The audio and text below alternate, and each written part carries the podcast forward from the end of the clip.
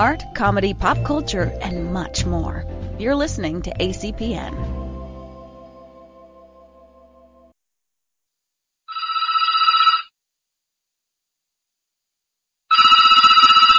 Emerald City Video, this is Russ.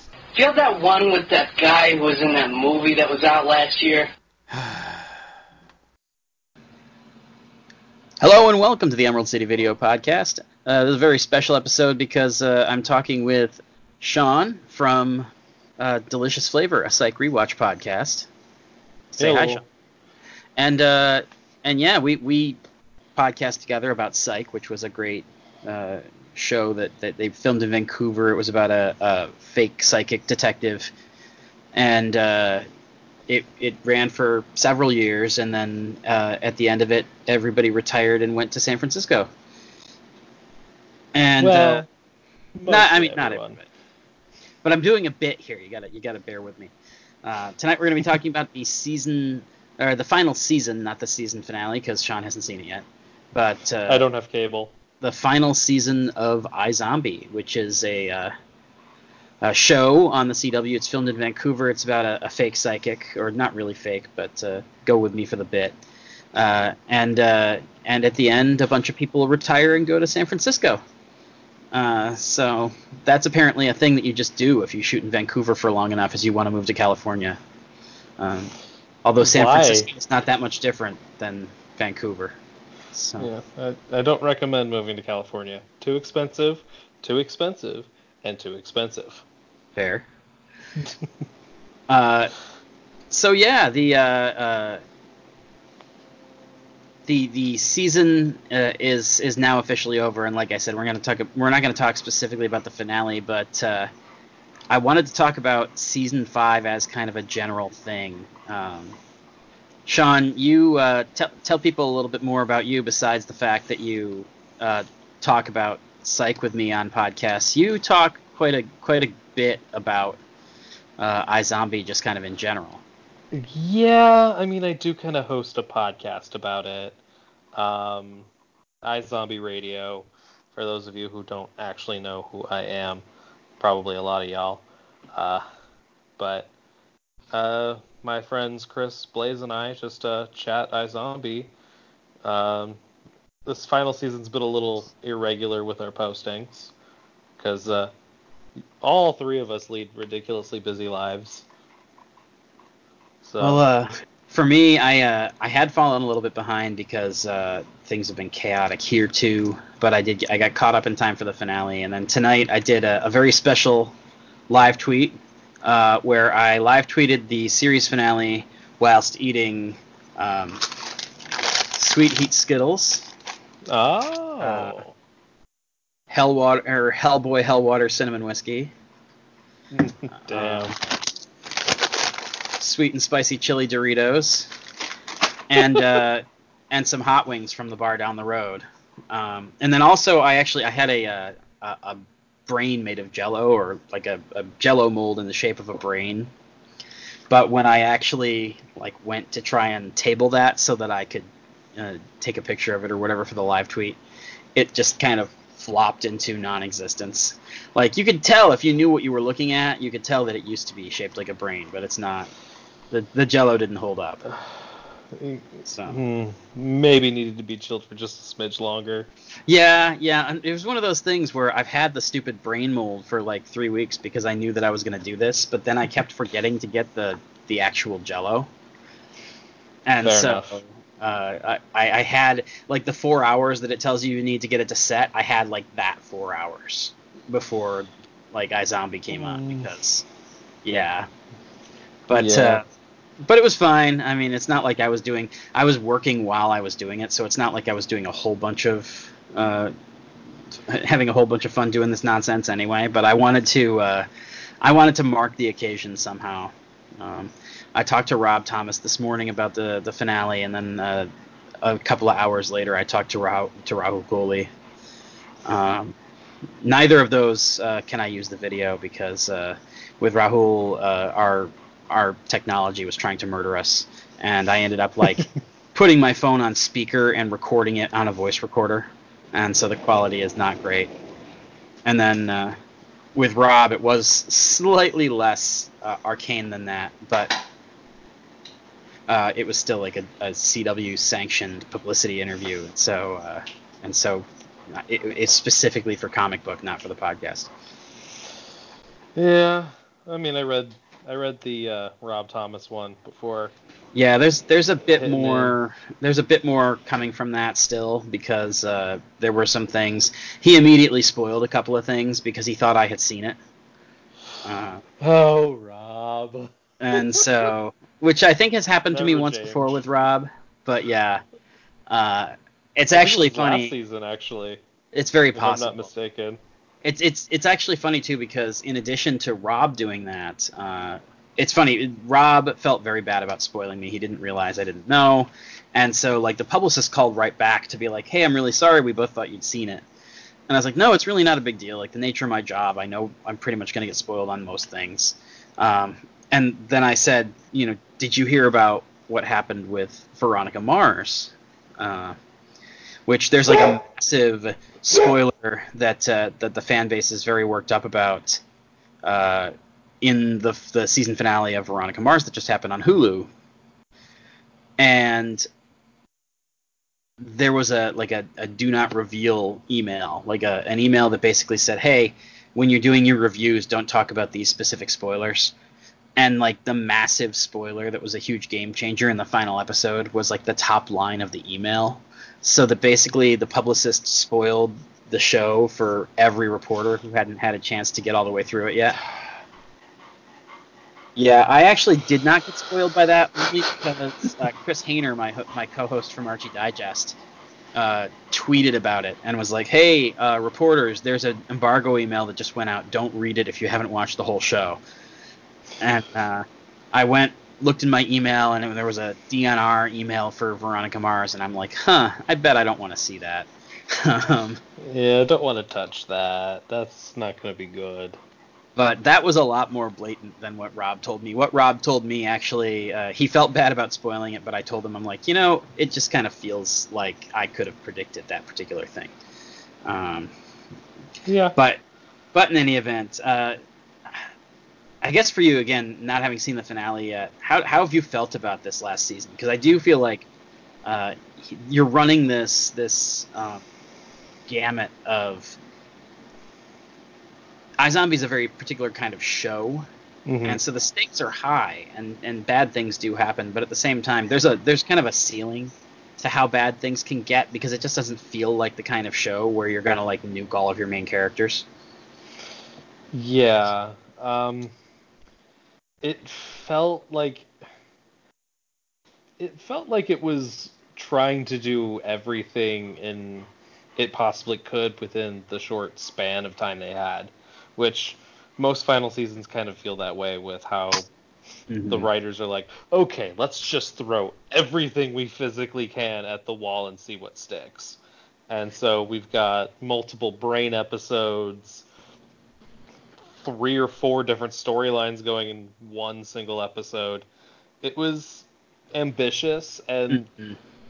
sometimes they hit the mark, sometimes they got close, and sometimes they kind of just didn't. I was a little Uh, bummed out. I've, I've I've I've really liked most of the season. I I was a little bummed out by how little kind of satisfaction we got from uh, Liv's mom and Evan. Uh, yeah, 'cause it was like-. Yeah, after after waiting three seasons for closure, the closure that we got was basically even after everything has come out and they understand why Liv did what she did, they still just treat her like she's an asshole. Um, and then just use her to their own advantage. Like, hey, smuggle us out of here. yeah, yeah. Uh, Rude. and and so that was like the the whole like family subplot was really weird for me because I wasn't overly like I, I wanted more from the stuff with her family and then the thing with her dad I thought was a great twist in the sense Yeah. that like the minute you see him like hanging out in that office and you realize what what's going on with him uh, it's like oh shit that's a thing but but I don't. I, I I do feel like, and I always I always run into this problem with pretty much every movie, and I don't know why it continues to bother me, but it does. I just I feel like it's super convenient that like every single person involved with zombieism has like a one degree of separation connection to Liv even before like they they become involved with the politics of the show. Um, and it's one of those. It happens not just on iZombie. It happens in like every thing that you watch. It's always like, oh look, he happens to be the hero's best friend or brother or dad or whatever. Uh, and I don't want to like sound like Steve Ditko here, but it's it's it feels a little contrived every time. And uh, with, with iZombie, I think they made it work, but it was one of those things where as soon as they brought that in, I'm like, hey, that's a really cool twist, but like, why? Yeah, it seemed a little too convenient. I mean, they obviously made it work because Mhm. I I enjoyed that. It, but it still was like, uh, you couldn't have introduced him sooner. Like, Apparently, what I what Rob told me is that every year they've sat down at the beginning of the season and we're like, this is the year we're going to introduce Liv's dad, and hmm, they never came up with a story they liked for him. Okay, And so the Beanpole Bob thing kind of happened because they had this character with a mysterious backstory, and then they had her dad, who they knew they wanted to use, but they didn't have a backstory for him, and so they just married the two things together. yeah. Uh, What what I would have liked would have been to introduce him last season only under the moniker of Beanpole Bob, and Yeah. then this season have the reveal. So Yeah. we kind of drag it out a little bit. I, I think I think you're right. I think they had introduced him earlier. Uh, at a bare minimum, that flashback, like the like ten minutes of flashback we got to the pilot, basically, where we got to see uh, Donnie and um, God, what was his brother's name? Uh, shoot, is some uh not Tommy. No, it's Uh, I can't recall. Um, shoot. Yeah, I'll I'll I'll have to, to look it up because it's. Um, but you saw Donnie and his brother, and you saw like pre boat party Blaine and all that kind of stuff, and uh, I I I really liked that. I feel like that would have been if you had introduced Beanpole Bob last season, it would have been that much cooler to have the reveal happen in that episode where it's Yeah. like go back to the pilot and find out like oh shit that's who that is um, also his name is scott e that's by, by the way scott eberhard Oh, It's bryce Scotty. Hodgson's- Okay. Yeah. That that okay. Yeah. um, which again just one of those uh, I, I i knew it was something and it was going to drive me crazy so i had to look it up it's been so long since he was on the show. Yeah. Oh, yeah. I mean, and that's part of it. Honestly, is that like Donnie has become the default of those two characters, even though he's the second one. Yeah. So, but uh, yeah, and that's uh, it's actually funny. Uh, Rose was doing a thing during the West Coast airing where she was like, "Hey, anybody who wants to ask me questions, go ahead." And I asked her, uh, "So who has uh, whose whose perfect hair is it more distracting to work opposite, Buckley or Rahul?" And uh, oh, well, that's her- a good question. her answer was, "What? No love for Bryce?" And I was just like, "Well." Uh, my my answer to it was like Bryce. I've I've only met Bryce once, maybe twice. Like Bryce and Aly could not pick me out of a lineup if their life depended on it. And like that's not an insult to them. Like I've only met them once or twice. But like with the rest of the cast, they generally like they've encountered me enough times that they know who I am. And so I'm just like I try not to make jokes at the expense of anybody who wouldn't know who I am to know that I'm not really being a dick. like I can Man.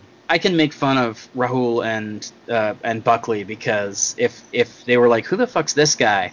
They could dig through my Twitter for half a second and be like, oh yeah, I recognize that asshole. Um, Oh, it's this dummy. yeah, yeah, exactly.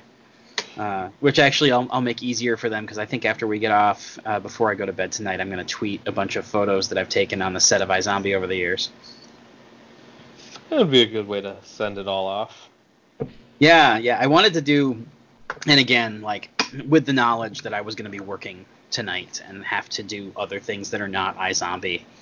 Uh, I wanted to do a few little things that were fun to just be like, okay, yeah, I'm sitting here in my zombie high T-shirt, eating my spicy food, uh, talking about this the series finale of iZombie because this is it's not just a show that I really like, but also uh, I had primarily covered comics for most of my career, and, and the, the TV writing part of my job really started about five years and change ago. And so iZombie is the first show that has lasted at a significant length of time that I like started covering before it was a show and followed through to the end. Hmm. Like I started covering Gotham right like before it was a show, right at the beginning, and I did a lot of interviews with those guys in the early days. But once comic books staff started to really expand, there were people who liked it a lot more than me, and so they got that gig. And with iZombie, I just held on to it the whole time because I'm just like, no, this is this is a show that I like. And so it's uh, uh I, like I was on the set the last time when we went in November or whatever it was, and I was like, man, this is the last time we're gonna be in like New Seattle. It's kind of crazy. Get a little like emotional about it.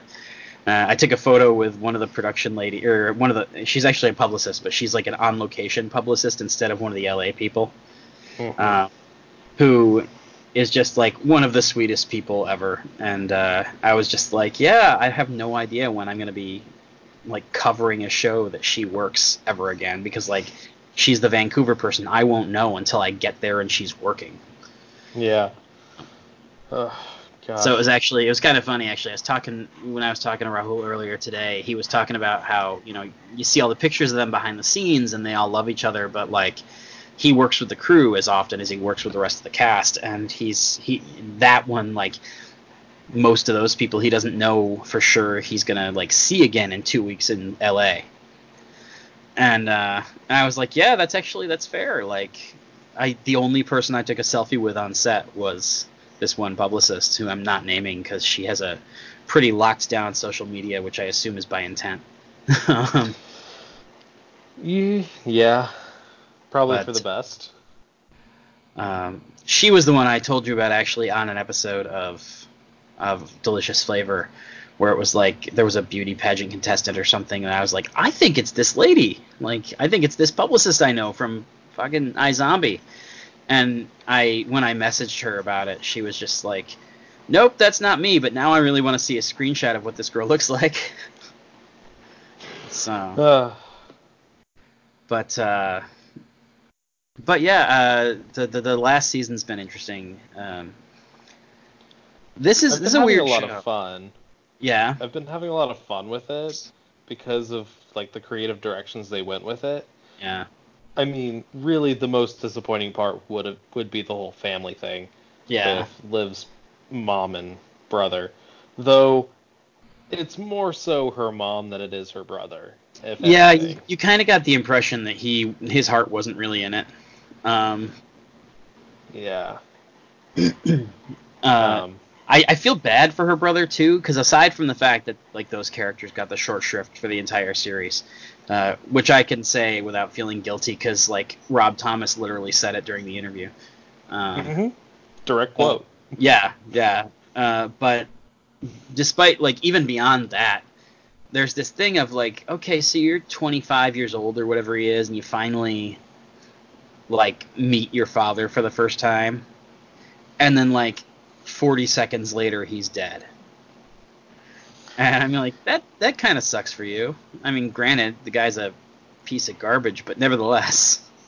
I mean, you know, he's the reason that there's an apocalyptic level threat going on in Yeah. your city and you're having to be smuggled out instead of just getting proper medical treatment. But, you know, Uh, it's it's it's really funny actually. One of the things that uh, and, and again without spoiling anything, but it's just a general tone thing.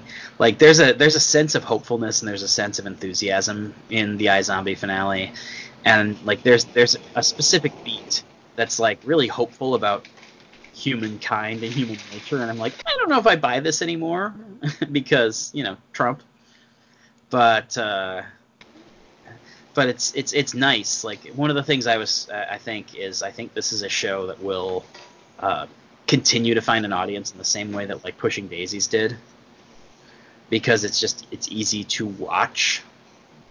Yeah. Uh, I think that uh, uh, the other thing is that it's really it's it's a very bingeable show. Uh, this season is the second time over the course of the five years that I fell way behind at one point in the season, and I had to like catch up by watching five episodes. And I, I really feel like whenever I've had to do that, it's it I get a better viewing experience out of the binge than I do when I'm watching it week to week. Yeah. I think my girlfriend and I are going to re-binge the entire series. Like Mhm. we're gonna let it sit a little bit. Yeah, Uh, we're now gonna start on Veronica Mars because reasons. It's on the list of shows. It's just it's all on Hulu now. So yeah. Have you been as well. spoiled on the big thing from the end of season four? no. Okay, well then I, I won't spoil you, but that, it it'll be interesting to see if you can binge all the way through to the kind of present day without getting spoiled on it because it's it's a big enough thing that uh, there's there's like angry mobs of fans um, on the internet. Oh, good. Um, yeah I made a I made a, a joke that apparently was not acceptable by uh, hashtag burnt marshmallow standards.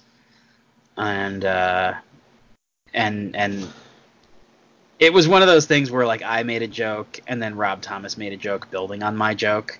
And I didn't use it in the article but then I just tweeted it because I thought it was funny. And I've had like Mm. a steady stream of people for the last 12 hours who did not think it was funny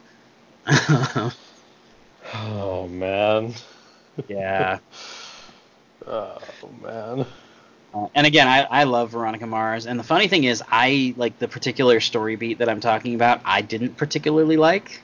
Um, Hmm. but anytime you have like a mob of angry fans ranting at you, and like uh, you- you're losing any sympathy that you had from me at the beginning of this process. Yeah. Ugh. Should be a Uh, fun ride though. Yeah. Um, if you can make it through season three. Um, I will say uh, Chris Lowell, who uh, appears in, I believe it's only season three and then the movie. Mm-hmm. Uh, he uh, he appears briefly. He's the final non-series regular that you see on screen in iZombie. Um, oh. he like like there's a there's a scene at the end of iZombie where his character gets introduced and from that moment on basically all you see is him and then the surviving series regulars and so it's uh it's it's one of those weird like I saw him in the opening credits today and I was just like huh Piz is in this uh, and and Piz is like he, he basically was a love interest for Veronica in season three, and nobody liked season three, and nobody liked Piz, and so uh, combining the fact that he was a character people didn't like with the fact that he was the love interest in a season they didn't like, uh, meant that basically for for a long time, Piz was like the most hated character on the show. Oh no. Um, Uh, and, and I feel bad because, as far as I can tell, Lowell is just a really fucking nice guy, and he's a pretty decent actor. But it's just one of those, like, you know how it is. There are certain characters. I think Blaine actually fell into this for a little while, where it's like, no matter how good David Anders was, there was like two seasons where it was like, just fucking kill him already.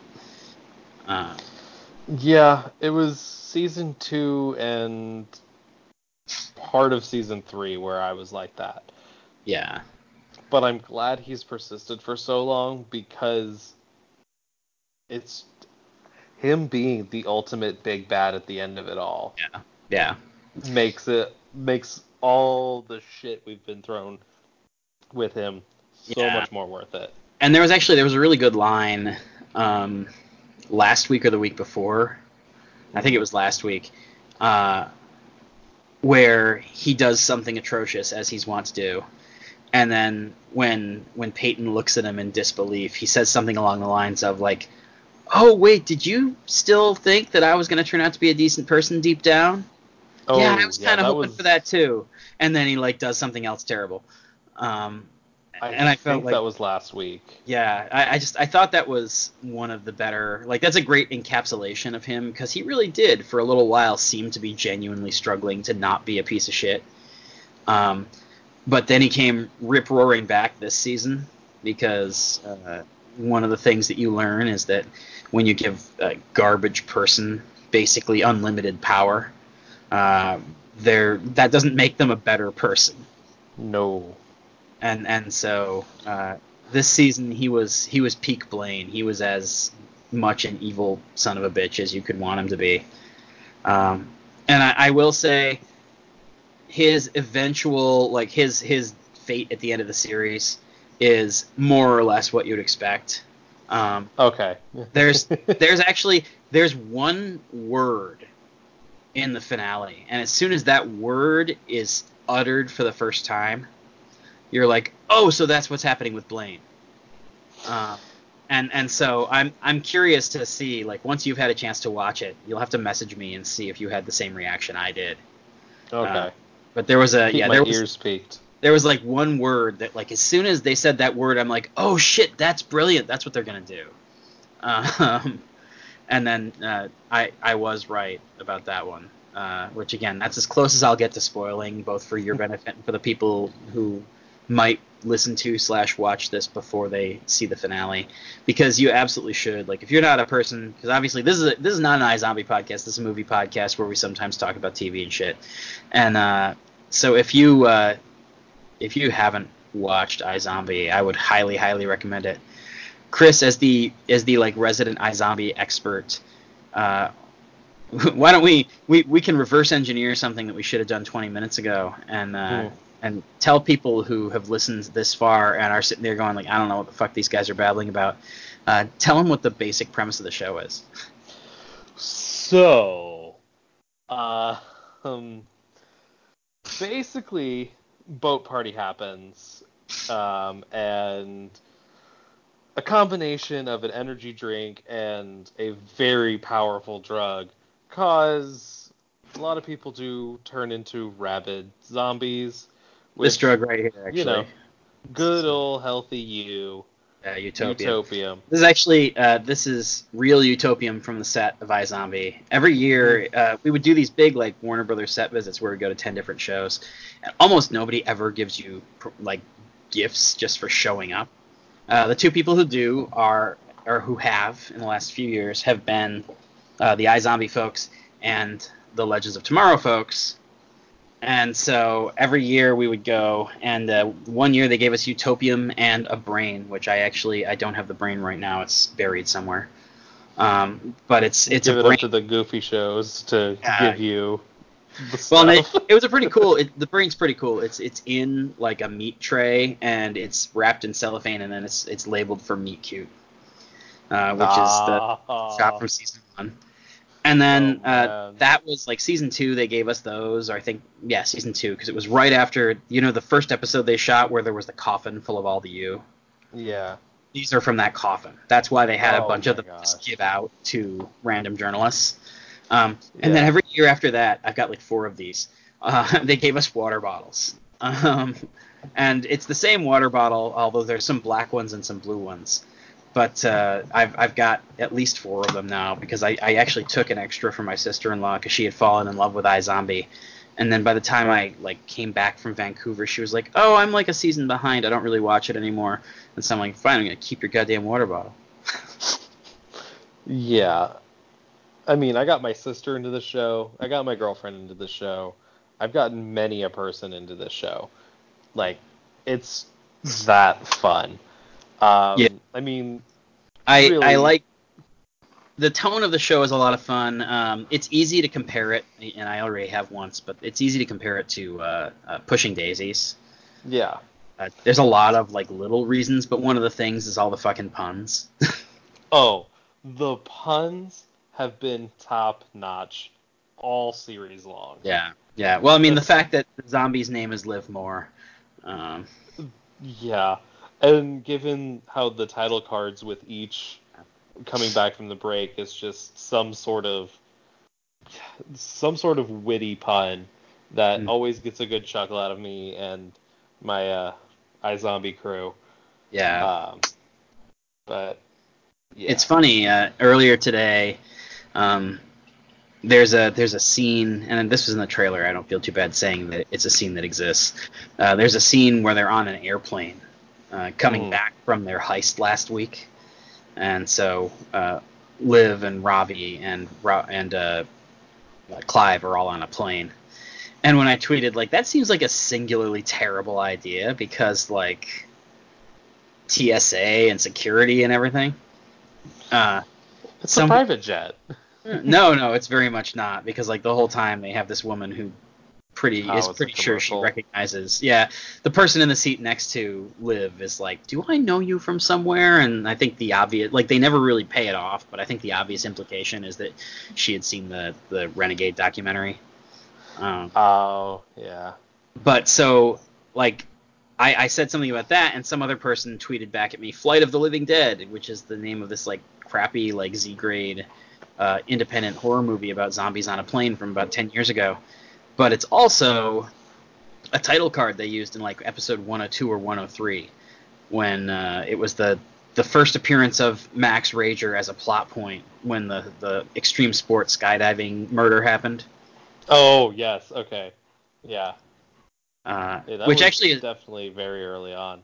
Oh yeah, it was it was I, it was on the it was in the first four episodes. I remember because uh, back when this show debuted, CW used to send out physical screeners for uh, for new series. Yeah. And so I actually have somewhere around here because I never throw that stuff out. I actually have like DVDs of the first four episodes of iZombie. God. Just the first four 2014 was weird. Yeah. Um. But weird so that was, middle point between physical and digital media. Yeah. Oh yeah. Well, and I the the other thing is too that like the CW hung on to the physical media stuff for longer than a lot of other networks. I think. Um. Hmm. Yeah. Here we go. Uh, in this little uh, wow. yeah. this these four DVD or these two DVDs are uh, Pilot, Brother, Can You Spare a Brain, which I think is the one about um, uh, the girl from Scrubs was uh, her artist boyfriend was killed. Uh, Oh, yeah. hus- It was Uh, the Latino lover brain or something like that Yeah, that Liv was yeah. on. that Lover, and then the It was the Exterminator first and like Crazy brain Yes, that we yes. got. And it's funny. Uh, over the years, I, I really warmed to the Crazy Brains. Uh, that was that was another thing, kind of like all the coincidences. That like my more grounded sensibilities, kind of like I watched the first chunk of the show and was like, uh I don't know about like the way over the top brains. But by the time we got to the end of the show, I'm just like, no, that's that's a huge part of the show's appeal. Like you just oh, if you don't like the over the top brains, eventually you're gonna check out of the show. salsa dancing brain being very very top for this season. Honestly, the one thing I kind of wish because I when I was talking to Rahul, he he told me that like originally the the heist episode they wanted to do like a legit Ocean's Eleven where each of them would have like five or six brains instead of just the two or three that they got. Hmm. And I'm like, you know, that's the kind of thing, especially with it being the last season and the second to last episode. Like, I would 100% have watched like a movie length, like a two-hour broadcast episode, so it was like 90 minutes of iZombie to get the like the full heist experience. Uh, That would have been great. I mean, Uh, the brains we did get were fun though. The Oh, fact yeah. that Ravi dropped his entire British accent for a Yeah. Russian accent had me on the floor laughing. Yeah. Oh yeah. Absolutely. Uh, and and I mean that's part of it too is is that uh, you know Rose has been like killing it for this whole time with having to do 15 brains a season. Um, Yeah, she's she's literally done the work that no other has done. Yeah, yeah. Well, and that's uh, I think I think that part of the reason that Rahul has been like I, I feel like he really got energized by getting to do some of those these last couple of seasons, where it's like it's a Oh. whole new challenge because you know with with Rose she's been doing it since 102, with other people, like when Buckley had to do it or Rahul had to do it, it was like this is a thing that happened way later in the season, and you only get to do it once in a while, and so it's now it's like a crazy special thing. Ah, oh, though major on teenage girl brain. Will Yeah, that- always, always be my favorite of all time. I think that's basically the highlight. It's funny. Somebody asked uh, Rose what her favorite brain was, and she said D and D brain, just because they got such great like stuff out of it.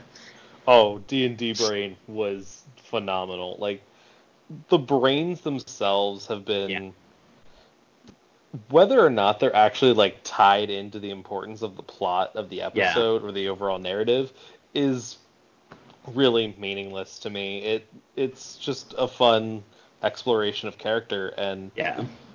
Uh, whoever said Power Ranger actors can't act has not seen Rose McIver on this show. yeah no. So It's it's you know it's funny. Uh, one of the great things, one of the things I, I rewatched the pilot today.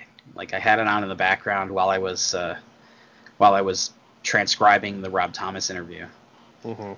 and I, I picked up a few things. First of all, uh, in the pilot, Clive is drinking a Max Rager, uh, which I had never noticed before, and I think I've never noticed it before because even after I, uh, like even after Max Rager became a thing, and you're rewatching, um, he uh, it it doesn't have the familiar logo, like it doesn't have the uh, the Max Rager logo that you're used to Yeah. seeing it had it's like a blue and purple thing that's very like it's very much inspired by the Red Bull can. And uh but I was like I was watching the pilot and he picks up the energy drink and at this point all this time later you're like if anybody's got an energy drink on this show it has to be Max Rager. And so I like froze the screen and was like, "Yep, look at that." Uh Thankfully, it wasn't a Supermax. yeah. But the other thing is, the other thing that kind of uh, really interested me was, uh, first of all, how how naive everybody was. Uh, there's there's a lot of like things where you're just like, oh man, in like a season, you're gonna be so unhappy about that. Uh, uh, but also uh, when when Ra- when Ravi first approaches her and she asks like, how long have you known? Uh, and he says like, well, since so and so, I can't remember the, the guy, the, the the brain, the guy with the brain's name. But he's like, since so and so, this ga- the gangbanger who came in all shot up. And all I could think was like, remember back in season one when like Liv didn't get completely overwhelmed by every aspect of the personality over time, because like the version of Liv that we saw in later seasons, it would have been absolutely impossible to imagine that she was on like gangbanger brain and that he wouldn't have immediately known like something's desperately wrong with this woman. Um, I mean, maybe he was just a super chill gangbanger. Who knows? But, uh, I don't know. that was it. Was like that was my first thought when he said like this is how I know. Is, is I forgot that it was because he had to like pull the body back out and found some brain matter missing, and I was like I was thinking that he was gonna say you she started acting super fucking weird, and uh, that would have been your first clue.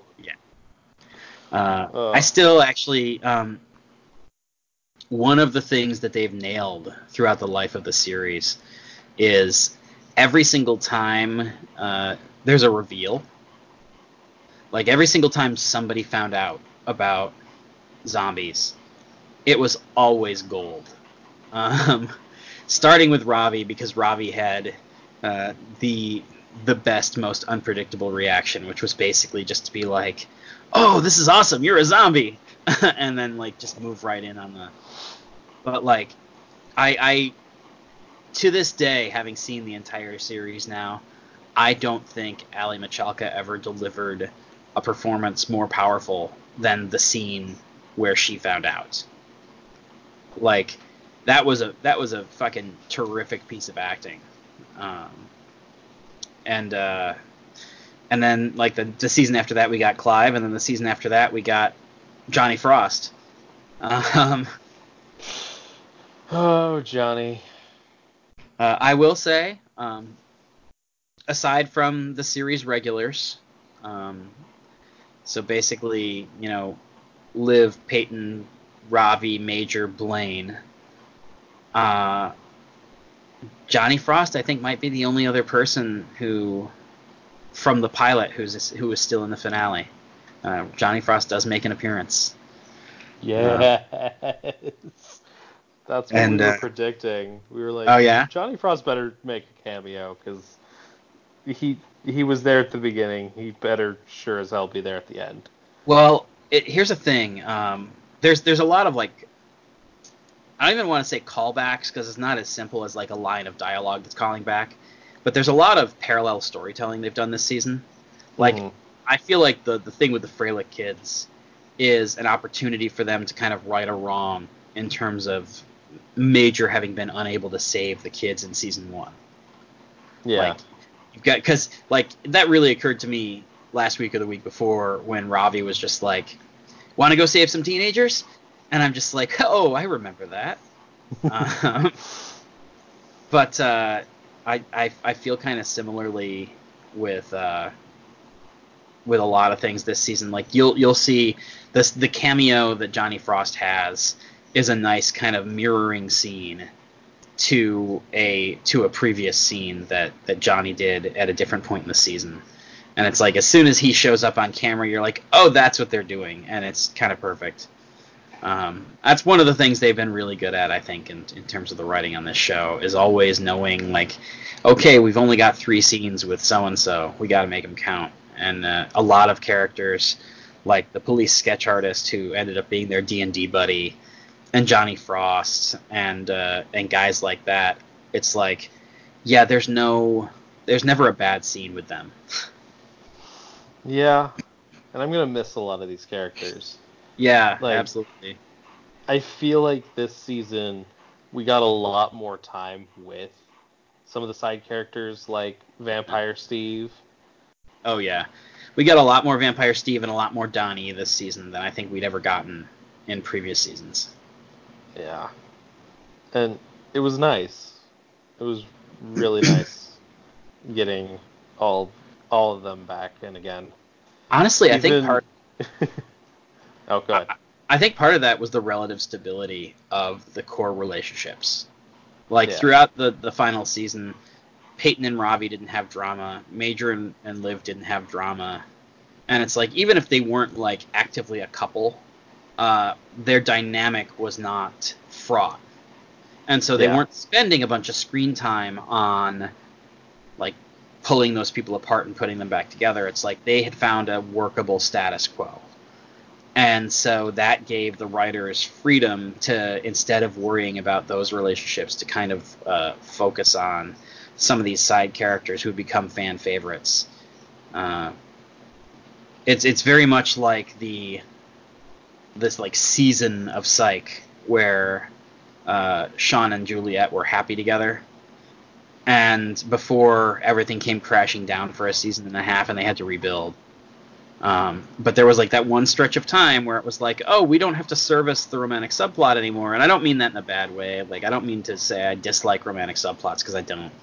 But like in in the season of Psych where it was like, oh no, everything's really great with these two.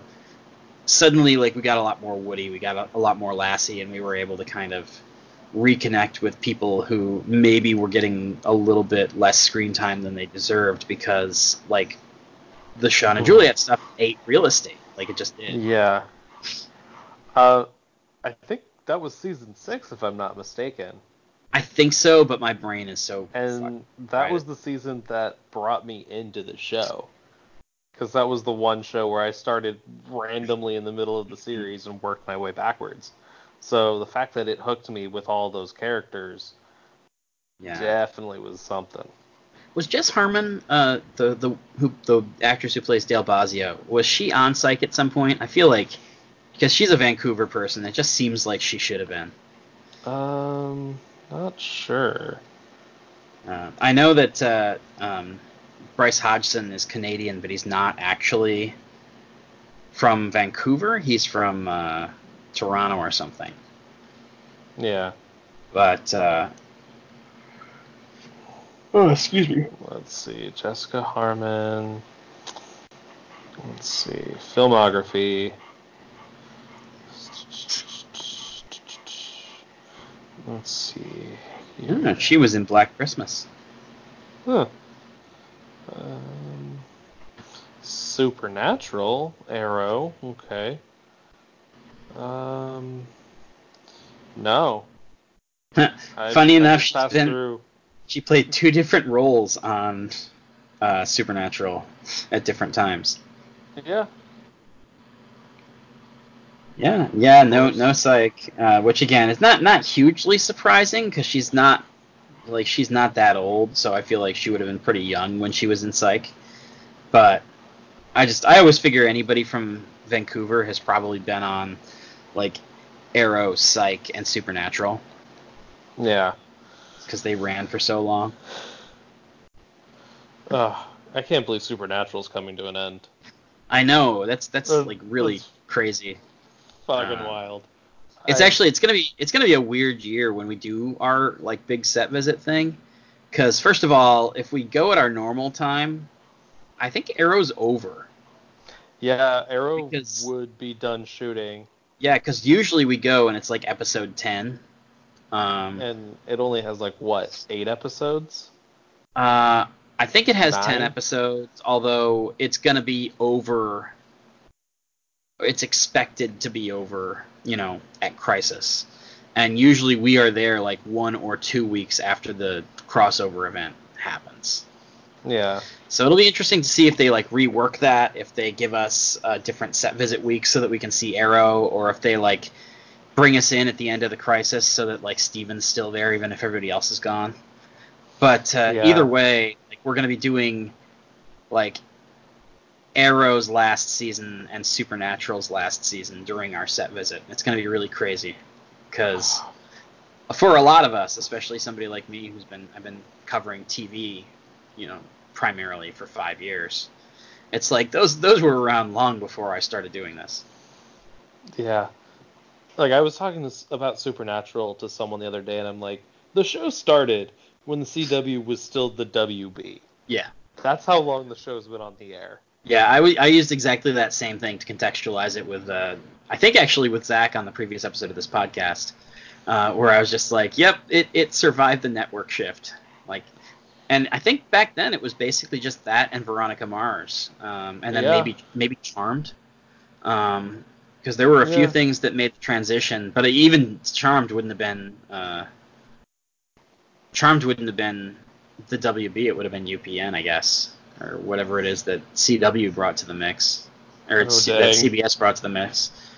Because Charmed is a CBS show, um, very much like Nancy Drew is a CBS show now, and and so we're we're starting to see everything get scattered to the four winds in terms of where things are going to go for for uh, digital services. They announced today at Upfronts that, uh, or not Upfronts, at the TCA that uh, Batwoman is going to be on HBO Max, which is the new Time Warner um, streaming service. Which means uh, because the the old contract has not expired for Netflix yet, um, all the Arrowverse shows except for Batwoman are going to be on Netflix, and then Batwoman's going to be on the Time Warner thing. So there's not going to be a dedicated streaming home where you can just sit down and watch Crisis on Infinite Earths the way you were able to do with all the other crossover stories. I mean, for people like me who still fucking buy DVDs of everything, that's not as much of a concern. But you know, I mean, they'll all probably be as if you're keeping current-ish. You'll be able to watch them all on the CW app, anyway. oh yeah, absolutely. With the 15 uh, Hidden Valley Ranch ads or freaking Starburst or God, they rolled the same same ads, and it really bugs me to no end. Yeah, uh, that's it's funny because it's it's interesting to see how like this basically there's like four sponsors that that advertise on any given thing. Uh, I've been listening to a podcast from um, the iHeartRadio like family of podcasts, which of course has a ton of money behind it and everything. But uh, yeah, like every third ad is the exact same thing, and sometimes like there's there's actually two slight variations on the same ad, which is it, it, it's an ad for like a, a tap to ride card you can use on the New York subway. So it's already pretty fucking niche. Um, and then having like the the it's like the slightest variation in the world. It's like a 30 second ad, and in one version of the ad, it's like, what happens if there's a long line at at the machine and something, and the other one is, what happens if there's a long line of tourists at the machine. And then like literally the entire rest of the ad is exactly the same. I don't know why they have this minor variation other than just say fuck tourists. Um, but like it's I literally got the two different versions of that ad back to back on a podcast I was listening to today, where it was just like, oh, we're gonna do two versions of the Capital One t- or the Chase uh, Tap to Ride, which by the way, you can tell that it's a really effective ad when I've heard it 60 times in the last three weeks, and I couldn't remember which bank it was for. Like, clearly, that's a really effective use of your advertising dollar. Yeah. Now, I, I mean, mean, if they I want to sponsor say- this show, that's fine. But. I will say they have gotten better at diversifying their ads because when the CW app first kind of launched, back when Arrow first dropped, Yeah. it literally was four Hidden Valley Ranch ads back to back to oh, back. man. And I remember those days for Hulu too, and usually it was higher value ads. It was like cars and stuff, but it was still like two ads that just played like in a never-ending loop. yeah, I'm I'm glad it's gotten better. Yeah. Not extremely better to where I'm not complaining about it, but you know. All right. Well, you're pretty tired. I'm pretty tired, so we should reel this back into iZombie for a couple more minutes. I think probably. yeah. Um, any any final thoughts on on the either the final season or kind of the show in general? I guess the one thing we didn't really talk about is how, like, from what you've seen, do you think that, that the final season is uh, is the ending that you expected, or the ending that you wanted for this show?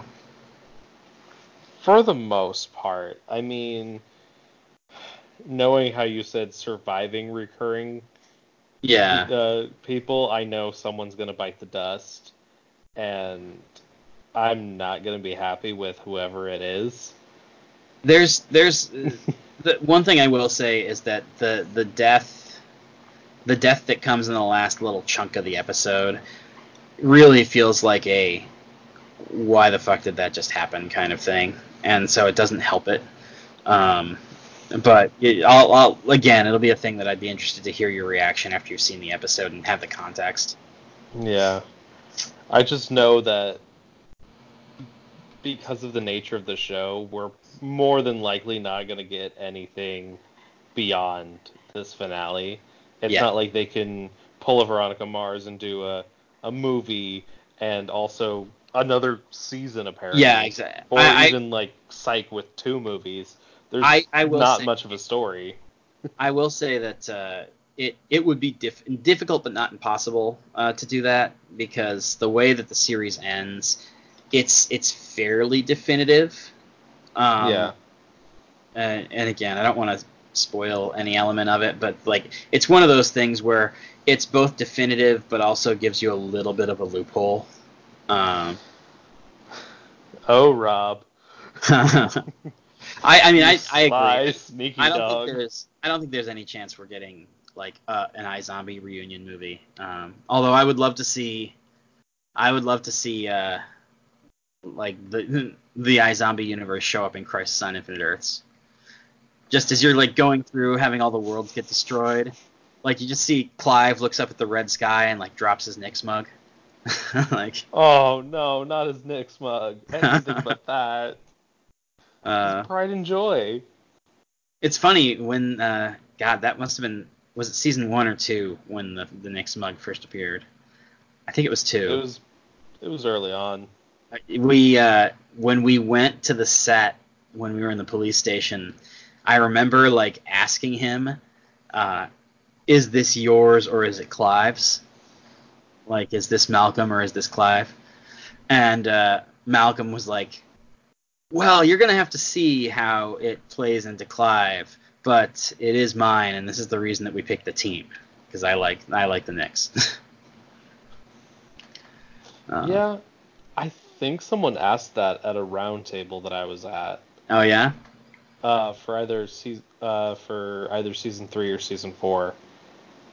Um, but I can't remember because, gosh, I haven't been to Comic Con in two years now. It's you know it's always it's crazy too trying to remember stuff like I'm I'm thinking back to all these like set visits and thinking of like the questions that we asked and stuff, and I'm always like it's such a blur. Last year especially because like when we went for the season four set visit, we knew from the end of season three that it was an entirely different show. Like yeah, that literally the geography of the of Seattle had been upended, and so uh, knowing that going in, but not having seen any screeners because it was a mid-season show, they gave us like this five-page packet of like, here's all the shit that you need to know about season four, so you can ask your questions. And Oh, it was like they gave it to us half an hour before we sat down with Malcolm, and it was just like you're looking at this going like, this is way too much information for me to effectively process in the time that you've given me to process it. Uh, yeah. Oh, but if you haven't watched the show, you need to. yeah, absolutely. Um, if for some reason you ended up watching Santa Clarita Diet before this show, you might have a little more fun with this one. yeah. I mean, it's kind of a very similar concept, but But it's like Seattle. yeah, and well, and it's it's also um, to to to borrow one of our favorite uh, similes. Uh, it's it's like Psych and the Mentalist. Uh, Santa Clarita Diet, it like it still has humor and it has heart, but it takes itself a little bit more seriously and uh, doesn't have quite as much like it doesn't seem like the actors and the writers are having quite as much fun. And that's not to say that it's not a fun show by any stretch. It's just that like it feels very much like a like a regular show that happens to be fun. Whereas iZombie, like you can kind of watch a couple episodes of this show and be like, yeah, everybody making this show is having a fucking great time. yeah. Uh, It's a fun show that has its serious moments, not the other Yeah. way around. Yeah, Um, but and I think honestly they did a really good job of balancing, uh, uh, particularly this season, but just in general, uh, of balancing that, of balancing the fact that like this is a show that's pretty light, so every now and again you're gonna have a serious moment that's gonna really like you have to really negotiate that tone and make sure that it's not uh, that it doesn't feel out of place, and I think they did a really good job with that. Well, yeah, you're gonna have a moment where a zombie gets decapitated by the anvil guillotine, and then in the next moment, you're gonna see a character doing a tap dance on a desk because of a brain they're on. Yeah. You know? Or Capoeira brain, which of the Blaine brains was a one that stuck out in my head the most. Yeah. Um, there is, I will say, um, I, I was really pleased in the finale, and again, like I won't tell you the specifics, but because of like the nature of the finale, we knew Mhm. there's not gonna be like a big live brain thing, you know. Like Liv and Ravi are pretty much Liv and Ravi in this episode. They don't have a lot of time to be on brains. Um, there is a like a moment in the episode where somebody get somebody eats a brain and it's like just enough so that it's there in the finale so that it's like oh something important came from the brain um, which i really liked i thought it was a nice touch um, and it also it was a like that particular element of like the thing that came from the brain helped them to put a button on something that I had been that had been kind of bothering me for a couple of weeks. Um, so it uh, it's always nice when when you get to like when you go into the finale, it's like you know there's 500 things going on. You know that like this particular thing you can't take like you can't take time out to be like oh Liv can't focus on the cure because she's busy you know tap dancing on the desk or whatever. Like you need to basically have Liv and Major be Liv and Major in this and and so it's it's nice when you get like a brief pause and somebody's on a brain and you're like oh yeah that's right that's a big part of the show and it's really nice that they found a way to put it in the finale Yeah. Because I mean, previous finales we've had, we had live on like ex-military brain. hmm Uh, rest in peace, Rob Thomas, the singer. Uh, still not, still not okay with that. I I still it's funny. I uh my my in-laws really love like uh like uh Spanish inspired music. They do a lot of uh like middle or yeah, Middle Eastern Central American music and stuff like that.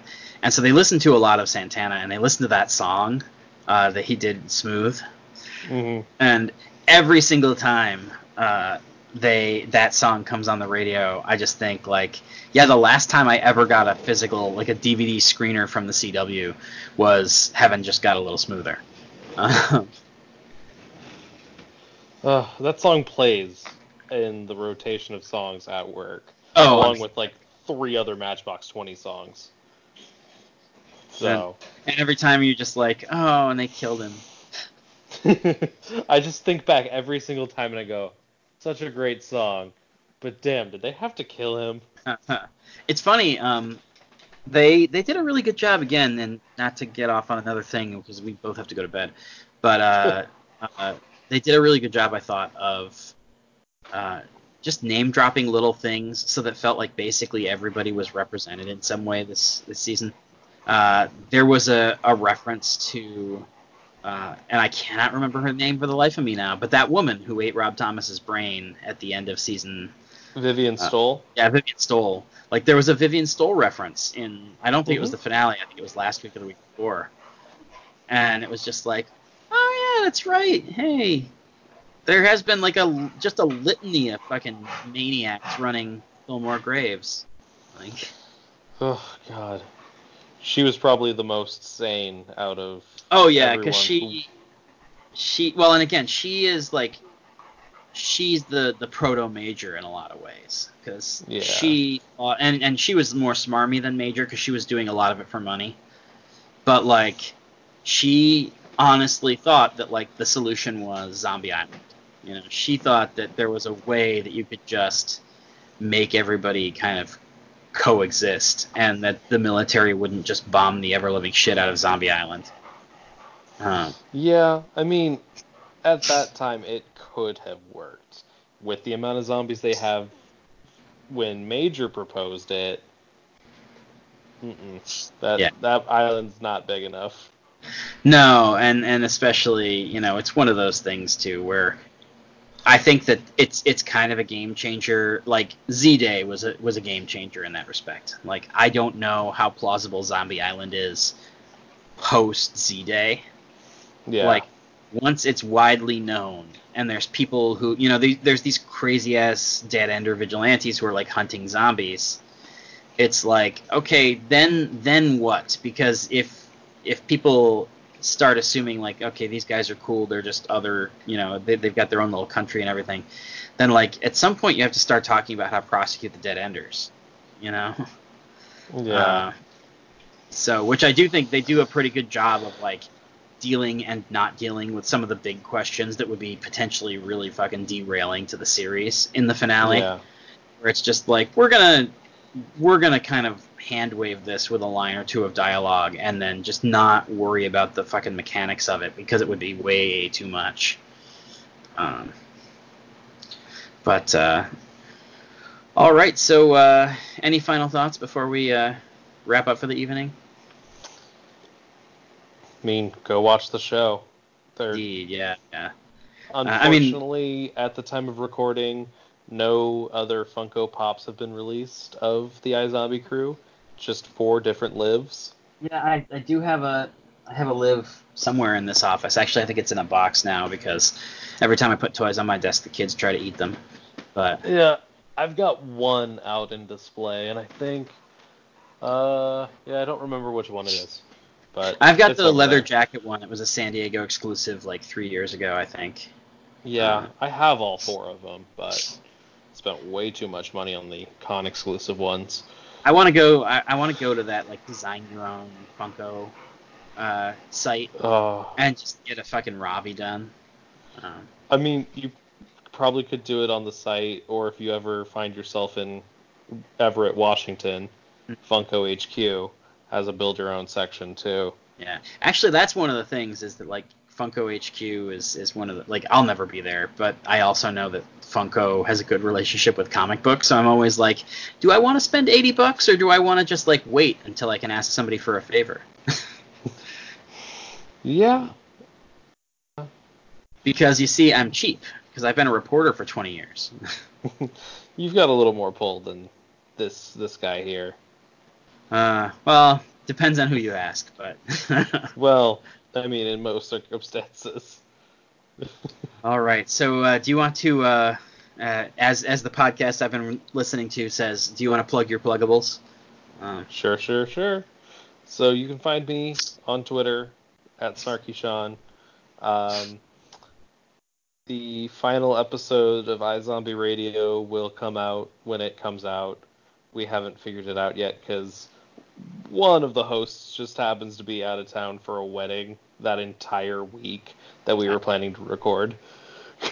If it if it helps any, Zach Roberts, who's my most like, I, there's like 20 people who have been on this show at different points, but Zach is my most regular co-host.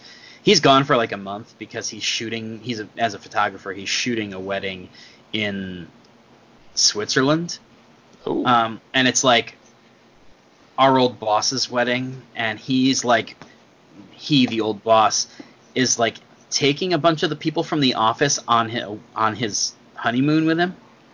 So it's like this whole group of like six people who Greg is like paying to schlep around Europe for five for like three weeks. and it's crazy. Yeah. I got iZombie Radio, uh, Delicious Flavor with You. Which has a new Jenna. episode coming out tomorrow, probably actually technically today. But Uh, yeah, which one was that again? the international pilot. Uh, our final Oh. season one episode and the, the first appearance of Jenna, although she's already been on like ten episodes of the show. Yeah. oh, yeah.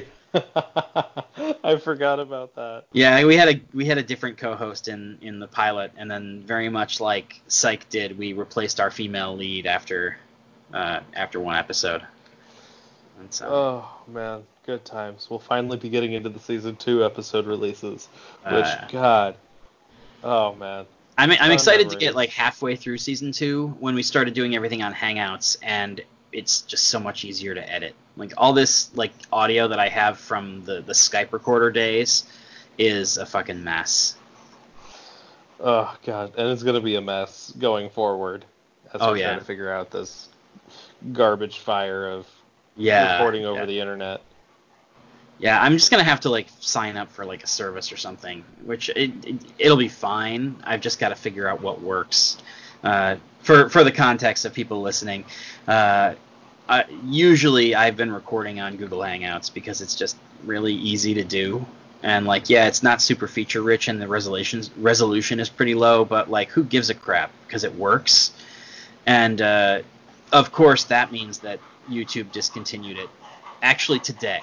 Um, so so uh, me struggling to figure shit out. There's not even like people who have put together videos to sh- say like here's how you fix it yet, because it's August 1st was the end was the the expiration date. So yeah, Had we done this yesterday, exactly. it would have been fine. exactly. Which because you didn't watch the the finale yet, like we theoretically could have just fucking done it yesterday and not. It wouldn't have changed the experience at all. Um, no. But uh, No. but we had no idea because again, with Zach out of town, I haven't recorded a new podcast in a week or two, and even then, we did a new release wall, which means we were sitting in a car recording it on my phone. Uh, so Oh. it's been a while since I was on Hangouts. I didn't realize that the sunset of that was so imminent. Oh But, uh, Google, Yeah. please change. Yeah. Right. Uh, anything else? I mean, uh, I mean, fuck. I was when I was looking, by the way, for a, a video to help me fix this issue on YouTube. Uh, I got recommended a Ben Shapiro video, and I'm just like, no, eat an entire bag of dicks, Google. Yeah, no, go go the fuck away, Ben. We don't need But you. uh, yeah. Um, did you get to Geekishly Toku before we went off on, on No. on yet tangent? Uh, and then I've got my other podcast that's sitting in a weird hiatus bubble. We have episodes recorded, but no way to edit said episodes effectively. So there's like four or five episodes that are just sitting on my friend's hard drive, waiting to be edited. Like As opposed to like the episode- 26 we have of Delicious Flavor. Yeah, but there's a reason behind that. Uh. Laziness. That's why. That's true. Well, and also to be fair, uh, it's not just laziness; it's also the fact that back then, when we were first getting to know each other, we didn't get right down to business, and we'd go off on long tangents about shit that we shouldn't be talking about while being recorded. Yeah. Oh yeah. A lot of lot of trade secrets being spilled yeah. too. So there was there's like uh, right up through like I said around the time we started doing Google Hangouts, we stopped doing that, and so it'll be a lot easier to edit for like five different reasons, and I should be able to get back on like a twice monthly schedule at that point. yeah. Now if we can just get back to recording, Yeah, right. But because But nobody we knows. season four ahead of us. Yeah, nobody knows we've we've we've tapered off yet because we're still so far behind on releasing the actual audio that we do have. Oh yeah. I mean, those And were now- what now that it's, like, early two 2018 episodes Yeah, or something now like that it's like two years old, I find myself doing all the like, oh look, I have to cut this whole digression because it's talking about something that was upcoming at the time, and now it's so old that it'll be hilarious. Or just leave it in because why the hell not? Just in the description. This episode was recorded. Blah blah blah. yeah, I, I've been I've been going back and forth depending on how integral those references are to the overall conversation. If it's a Yeah. digression, I'll just cut the whole digression. If it's in if it's intrinsic to anything, then I'll just be like, fuck it. I'm just gonna have to own the fact that I didn't bother to edit this for a year. Yeah. Oh well. You know, shit happens. We're all busy people. All right, and uh, on uh, where can people find you on, on social networks before we? Because I've I've disrupted your flow again. Uh, just on Twitter at Snarky Sean. I've got everything listed in my my thing. So Yeah. if you need to know exactly where I'm at on podcasts or whatnot, just like poke me or something. Wait, that's Facebook. Don't poke me on Facebook. Whatever you do, don't do that. That's weird. But I think like, it's called waving now. oh, it's even worse. Or both. I don't know. Just somehow get in contact with me, and I'll let you know where I'm at. Uh, same for me, actually. I'm. Uh, you can find me on at Russ Burlingame on Twitter. I'm not going to spell that out because it's long and annoying, but you can find it at ECV underscore podcast, where I'm listed as one of the hosts because I am one of the hosts of the Emerald City Video Podcast, which you are currently listening to. And uh, also, uh, as Sean said, uh, we we co-host Delicious Flavor, a Psych rewatch podcast together, where we talk about Psych and uh, Cheers because I can't help myself. I mean, And we then- talk about a lot of things on that show. Yeah, that's most not having to do with psych. if I'm being and honest. then uh, and then uh, yeah, I uh, ev- pretty much every other podcast that I've been doing has been like absorbed into the Borg of Emerald City Video because I was so tired of paying to host like five podcasts. It was costing me like eighty bucks a month, and most of them weren't getting updated. So I was just like, fuck it, no. Like Archie Digest is now ECV presents Archie Digest, and it's just like got a, a URL under Emerald City Video Podcast. Um, but yeah, so you can follow me on Twitter. You can you can subscribe to this show and to Delicious Flavor, and then if you go to my Twitter bio, it gives you a way to find my writing at comicbook.com. So if you're listening to this and you're like, hey, I really want to hear what Rob Thomas had to say about, um, you know, the last season of Veronica or of uh, of iZombie, and whether or not he thinks that it would be appropriate for Rose McIver and Rahul Kohli to have a boat party on Veronica Mars, uh, then then that's where you would find that. So, because that's the kind of question I ask when I have the showrunner all to myself. I'm just like, so boat party, that's a thing, right? Crossover references. Why not? So, uh, thanks everybody for listening to the Emerald City Video Podcast. I'm going to try to get this up before I go to sleep and probably fail. Uh, meanwhile, uh, uh, be be back by noon on the fifth day for more from Emerald City Video, and always remember to rewind your cassettes.